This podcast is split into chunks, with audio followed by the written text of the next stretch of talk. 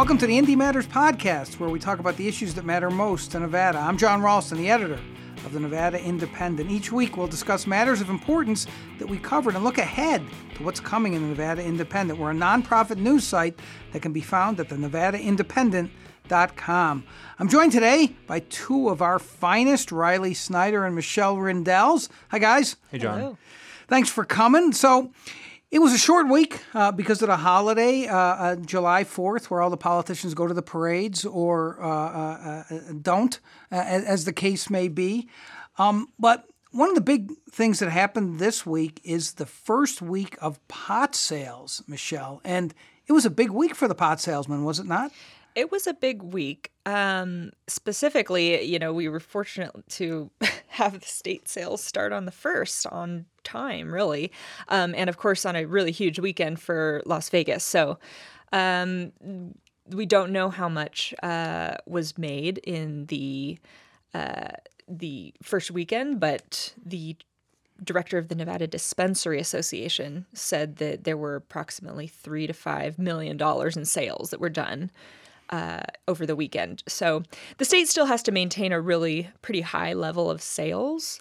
Uh, over the next two years to really meet these projections. Um, what are the projections? Let people know. Governor Sandoval has projected about $64 million of revenue from just this one tax, which is the excise tax. It's a 10% tax on recreational marijuana. Now, that's in addition to all normal sales tax that's on marijuana of recreational and medical use, and a 15% wholesale tax. So you've got tax upon tax upon tax, and then the local governments can also charge their um, juris, you know, their dispensaries a, a licensing fee that's up to three percent of the gross revenue. So dispensaries are pretty heavily taxed. Um, they're expecting $64 million over two years out of this um, excise tax. And that amounts to about $800,000 in sales every day for the next two years. Sounds like a lot, doesn't it? It could be a lot. I think it, uh, talking to Senator Tick Segerblom, it seems that, uh, you know, a lot of it will depend on how quickly we can get tourists into this market. Uh, and of course, the problem is you can't consume this in public. So either you got to be breaking the law to consume it or you've got to consume it in a private home. And tourists obviously are not usually in private homes. So, uh, so there's this conundrum here. Senator Segerblom is actually seeking a legal opinion. Um, the legislature did not pass a bill that would have allowed marijuana lounges. Uh, but he is seeking a legal opinion saying does does local or does existing law allow local governments to create these rules that would allow for marijuana social clubs and lounges that tourists could go to and kind of boost that uh, uh, business from the tourists. Yeah, only in Nevada could you have a legislator asking for an opinion that essentially says, can we get around the thing that we didn't do as a state government, so the local governments can do it? One other thing you alluded to is it did actually start on July 1st, and you mentioned that there was some question about it. By the by the way, you should, if you're listening, you should, and you haven't seen it, you should go on the Nevada Independent site. We had our own Jackie Valley uh, follow around people in a kind of a celebratory mood on, on at midnight when it started, including Tex Segerblom, who I think was the first uh, uh, customer in Nevada. But this almost did get held up, and there's still a legal question that's pending, right, Michelle? There's still the legal battle going on with the liquor distributors. Um, so what happened is uh, liquor distributors in the the ballot question that passed have a special exclusive right to the first 18 months of distribution, which is just moving marijuana from a cultivation facility to a retail store, for example. So it's this transportation um, element. Now they they wanted to claim that, but the state taxation department was saying there's not enough of you. You guys can't be ready in time, so we're going to say let's let everybody apply to this license. A judge actually ruled against that, um, saying that liquor distributors do indeed um, they're the only ones that can get these distribution licenses. Uh, so that's been a potential holdup. Um, now, these marijuana dispensaries have been stocking up on 30 to 60 days worth of product. So they're not going to necessarily need someone to drive product from one place to another um, immediately. Uh, it could become a problem in a couple months, but we're expecting that the liquor distributors will start getting their licenses soon in a matter of days. If not, maybe it even happened while we're speaking. um, but uh, yeah, so this could potentially be a problem down the road. This there, there's a appeal going on at the Nevada Supreme Court where the state is trying to see if marijuana businesses can indeed get in on the distribution business and then they would be just transporting their own product from their own you know say you got a verti- vertically integrated company that's got a cultivation facility where plants are and then you turn it into marijuana oil and then you got a store all owned by the same person and then the distributor is a member of your company as well. So it would be completely a vertically integrated model. Seems like it'd be a good business for a nonprofit to get into, don't you think, Riley? Yeah. To defray some of the bills. Michelle has learned a lot about marijuana. That's right. Me a lot. She- That's right. So Exactly. one thing maybe you can explain, Michelle, is for people who aren't marijuana enthusiasts and listen to the podcast, what stake do liquor distributors have in the whole marijuana game? Um, well, they, you know, th- you needed them um, on board to get the ballot measure passed, and this was They didn't want them to oppose it. That, that, was the fear, and so they essentially made a deal with them so the liquor distributors would not oppose their ballot question to legalize marijuana. Yeah, so obviously the liquor industry, liquor's everywhere here. It's a huge, powerful industry. You don't want to pit the two together if you want to get the marijuana question passed. So the um, they kind of, you know, built this uh, partnership, and and the liquor distributors gave uh, something like eighty eight thousand dollars um, to the campaign. Uh, during the early phases, and it indeed passed, and they were kind of in a friendship mode, and now it's a little more adversarial because marijuana. wants Thanks to- for your help. See you later, right? That's essentially what happened. Riley, what's your professional opinion on whether we'll see a change in the demeanor of State Senator Segerblom now that the marijuana has passed? I think we're all going to realize that his demeanor won't change at all. And what does ne- never mind? Uh, but I'm going to use the state senator Segerblom as a transition. He he is uh, uh, talking about running for the Clark County Commission, and you had the great pleasure this week, uh, Riley, of keeping an eye on the Clark County Commission. We should let our podcast listeners know that we're going to be covering all kinds of uh, government entities now that the legislature is over, state, local. Uh, uh, and, and of course, the Clark County Commission, the most powerful local government body. Was that the best time you've had in your life so far, Riley? Easily top 10 highlight, Jon. Um, so, yeah, I watched the Clark County Commission on Wednesday, and one of the items that came up and was brought up for discussion for about an hour was this question over the future of the Constable of North Las Vegas, Robert Eliason. Um, he was a former city council member for North Las Vegas for 12 years, ran for constable. He has no prior law enforcement experience. One, the problem is is that he has a abdominal injury and a neurological disorder that prevents him from doing sit-ups. And to be a constable in highly populated jurisdictions in Nevada, you need to be able to pass post training, which is the training that all police officers have to go through. So he can't pass it. He's not licensed as a police officer. And as the RJ's Michael Davidson has reported out, he carries a gun with him. Sometimes he goes out in the field, even though he's not technically trained and hasn't received the certification. So technically, uh, if he's breaking the law, he shouldn't be in office. The law is kind of vague as to what should happen with him. And so commissioners kind of decided to kick the decision out for two more weeks to try and figure out a legal pathway forward. Um, from what they said, they all like him. Two of the commissioners actually endorsed him when he ran for constable in 2014. Um, but yeah, it's an interesting question of how laws are written. You know, who has the power to make him vacate the office when it said he should have been out a year ago when no one has sort of forced him to do that. So a guy with no law enforcement background runs and becomes a constable and can carry a gun, but can't do sit-ups and shouldn't be in office. Is that the distillation of that story, Riley? Basically, it's a distillation. I guess what I'm wondering is, is, is and you mentioned Michael Davidson, and he did a, uh, at the RJ, and we should give him credit. He did a lot of great reporting on this, including during the session. There was actually a bill that was specifically targeted to, to, to exempt uh, uh, uh, him from the, the requirement so he could keep his job, right? There was a bill, unfortunately, because the legislative website has been down since the 4th of July. Um, I haven't been able to go back and check the legislative history, but it, the, at least the initial version would have exempted, exempted him from it. And what was interesting during the commission meeting was that Marilyn Kirkpatrick, a current county commissioner um, and former assembly speaker, passed the bill in 2013. So the requirement was in place when he first ran for office. You should have known about it. She said it was sort of um, it, it was she took the blame for it. She said if anyone wants to if the paper wants to blame anyone, blame me. It got changed in the Senate and I didn't pay attention to it. Um, she said it really wasn't the legislative intent, and I think what the commission was hoping for, this was the sense I got, was that they would be able to change it during the session. They wouldn't have to take action on it because that bill died. I think it was SB 250. It was a bill Senator Mo Denis brought forward. um, you know, now they have to deal with it, and so we'll see what happens at the next commission meeting.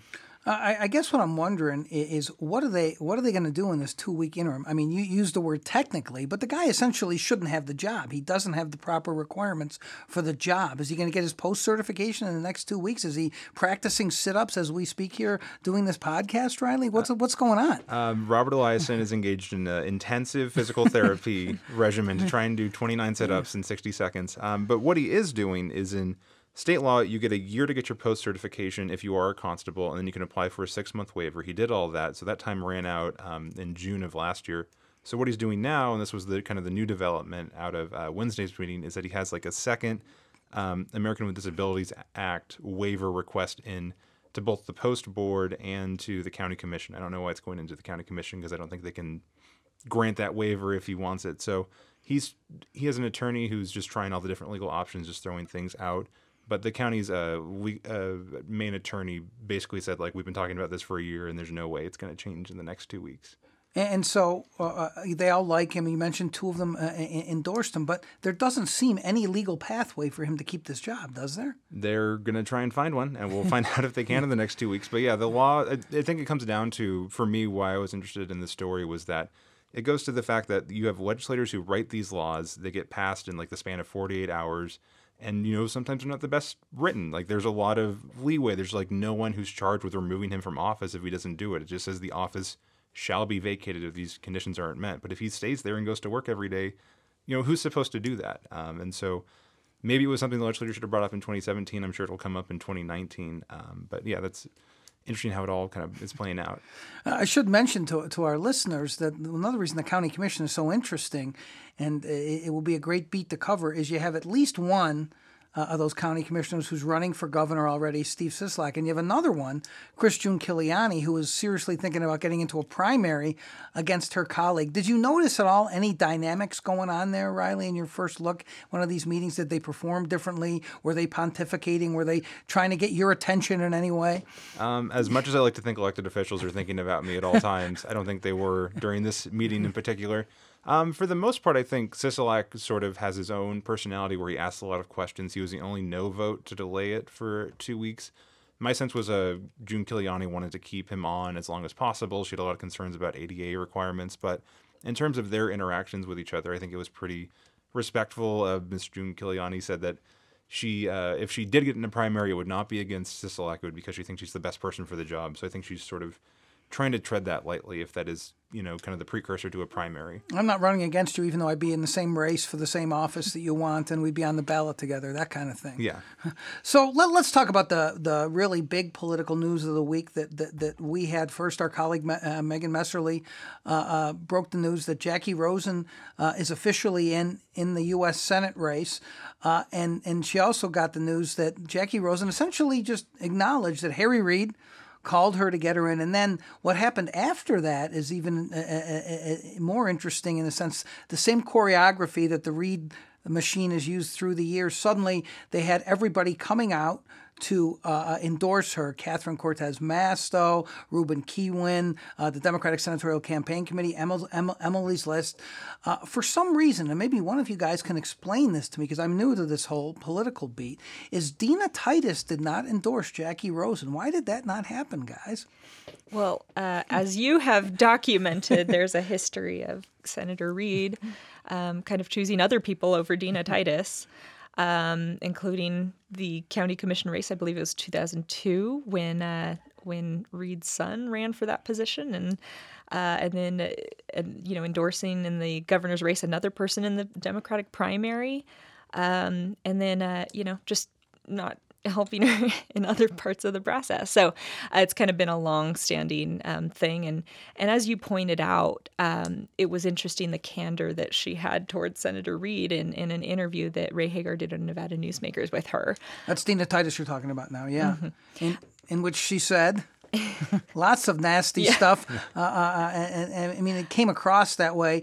Uh, it, it's the only it, only Dina Titus could make calling somebody a nice lady seem snide, which is how she mm-hmm. referred to Jackie Rosen. And then I think Jackie Rosen told Megan, uh, "Well, it's her career," meaning Dina Titus, that she has to decide uh, where where she, where she wants to go. Well, that's going to be a very fun race. Let's let's tell people since we're doing this uh, on on on Friday.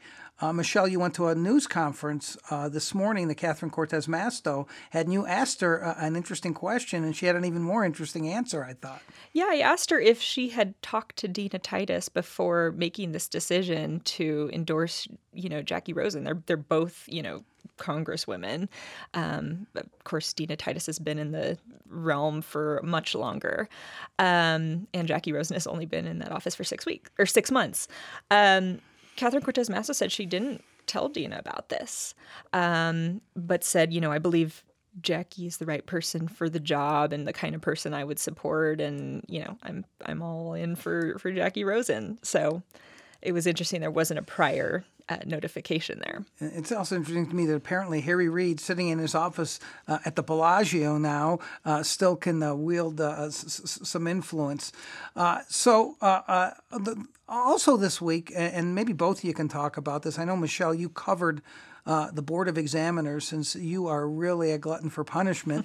and there was news on Yucca Mountain, right? News, perhaps. Well, another uh, you know, there was another contract that the state has with with this team that's trying to help develop the case against Yucca Mountain. So the state has been, for really decades, um, building a case against Yucca Mountain should this project be restarted, and they need to go before the Nuclear Regulatory Commission and fight it. So, um, I mean, they're building literally hundreds of quote unquote objections, and this these are you know I guess, research on, on various reasons why yucca is not a good idea.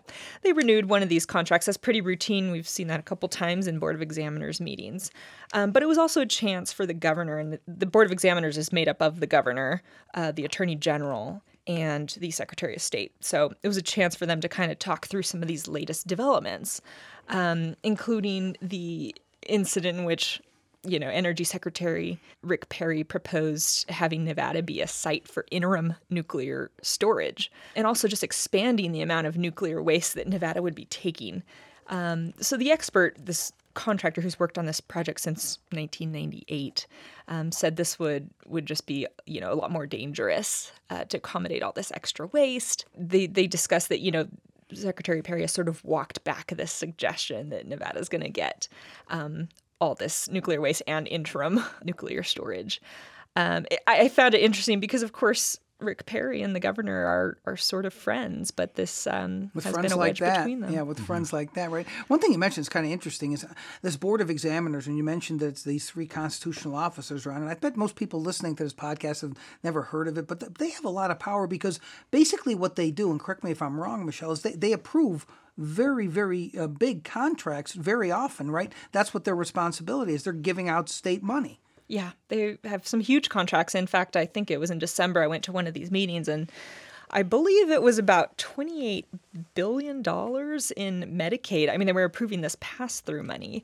Um, so they have huge um, authority to kind of, you know, look through these contracts and, and give the yes or no. And, and the governor's asking questions about all these random contracts. So, um, yeah, a lot of authority there in that board of examiners. And we will be covering uh, the board of examiners because Michelle loves to dig into mm-hmm. in, into contracts. You know, you mentioned uh, something in passing, uh, Riley, that I think well, a lot of people listening don't know about it.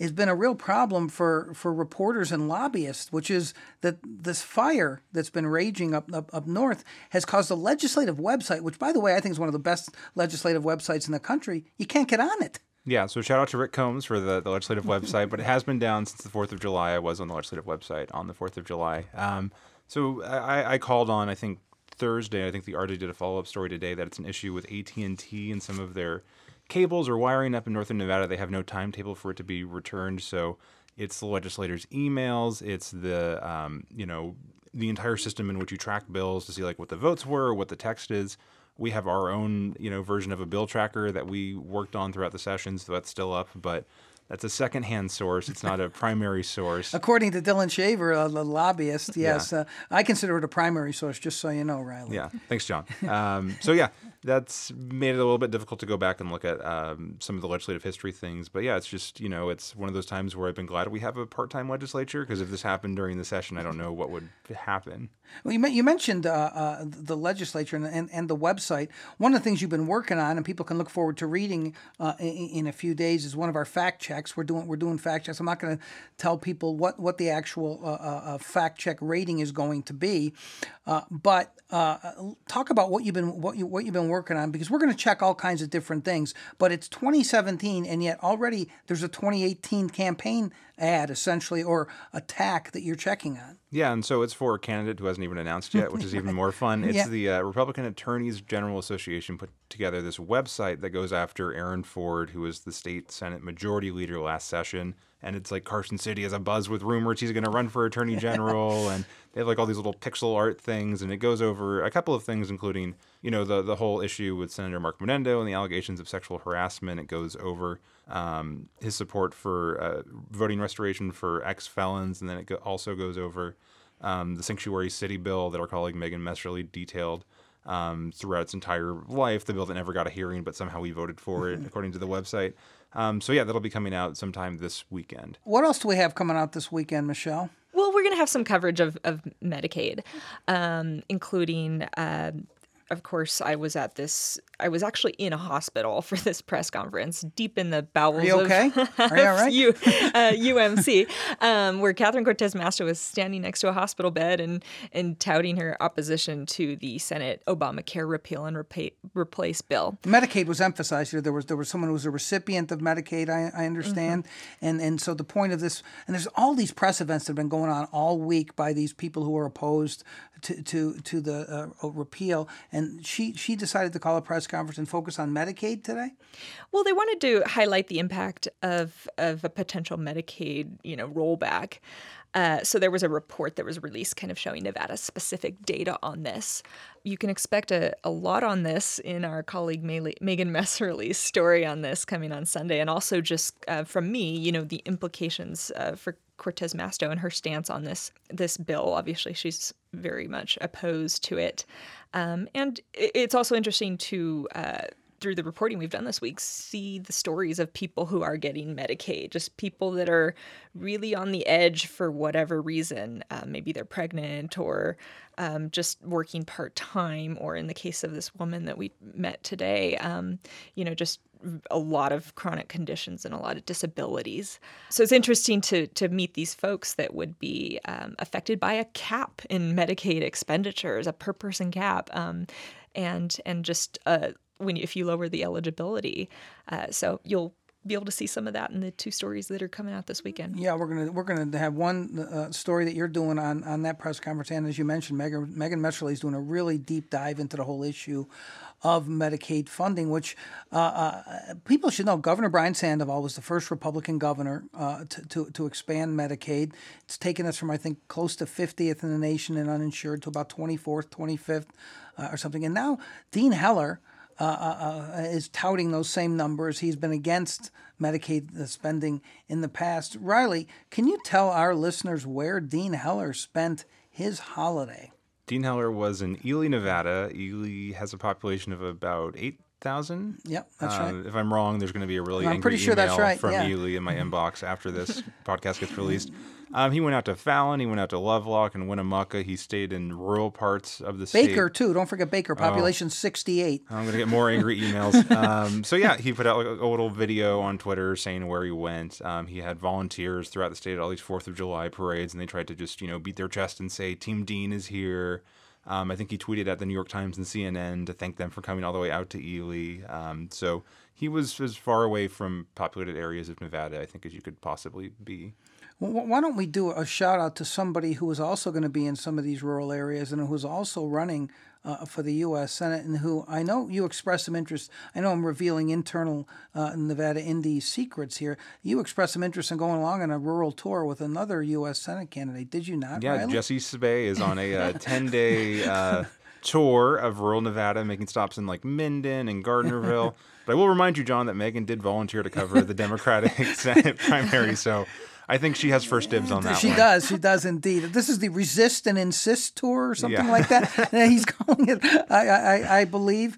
Uh, and we should mention that that uh, Senate race, which we're going to cover on both sides uh, in depth, there could be primaries on both sides. Danny Tarkanian is thinking about running against uh, Dean, Dean Heller. Who knows uh, what else is going to happen? I think a lot of people listening to this podcast are thinking, uh, probably correctly, what are these people doing talking about 2018 races on July 7th of 2017? But they start earlier than ever. Riley doing the, the, the, the fact check. Every decision that's made, when, when Attorney General Laxalt votes on a contract and the Board of Examiners, that could become an, an issue, right? It's interesting on Yucca Mountain, which is an issue that's been used against Republicans in the past. Laxalt has been very strong on being opposed to Yucca Mountain, right? And he was for that contract, correct?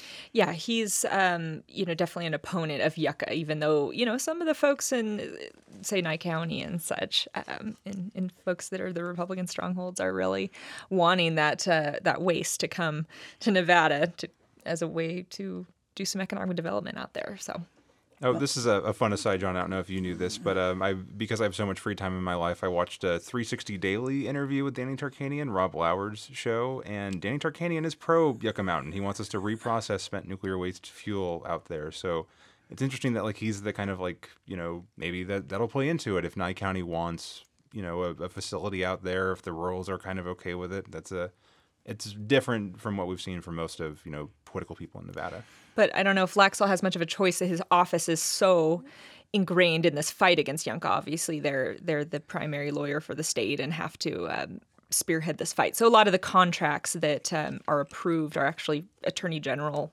contracts uh, for for the defense of Yucca. It's an interesting position for Danny Tarkanian to take because while I do think there are a lot of people in this state who rightly think, you know, we're never going to be able to stop this thing, especially now Trump put it in his budget.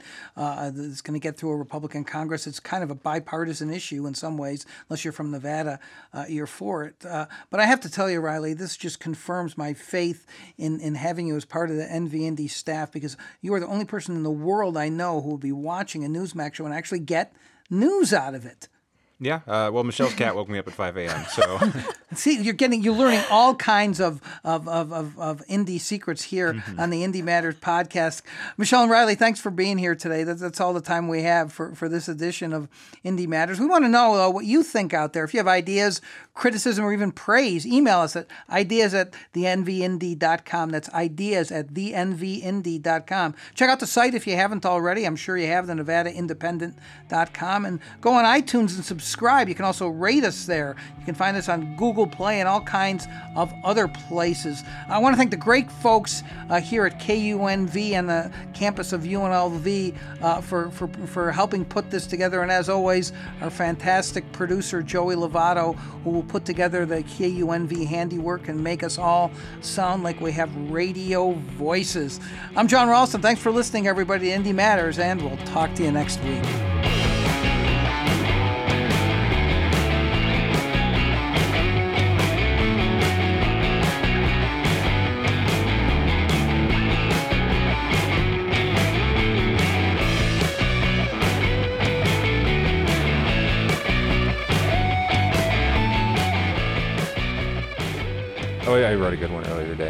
Um, I saw a, a, an ad for television that was being sold for one dollar, and they couldn't turn the the volume down at all. It was stuck on the loudest. I thought I can't turn that down.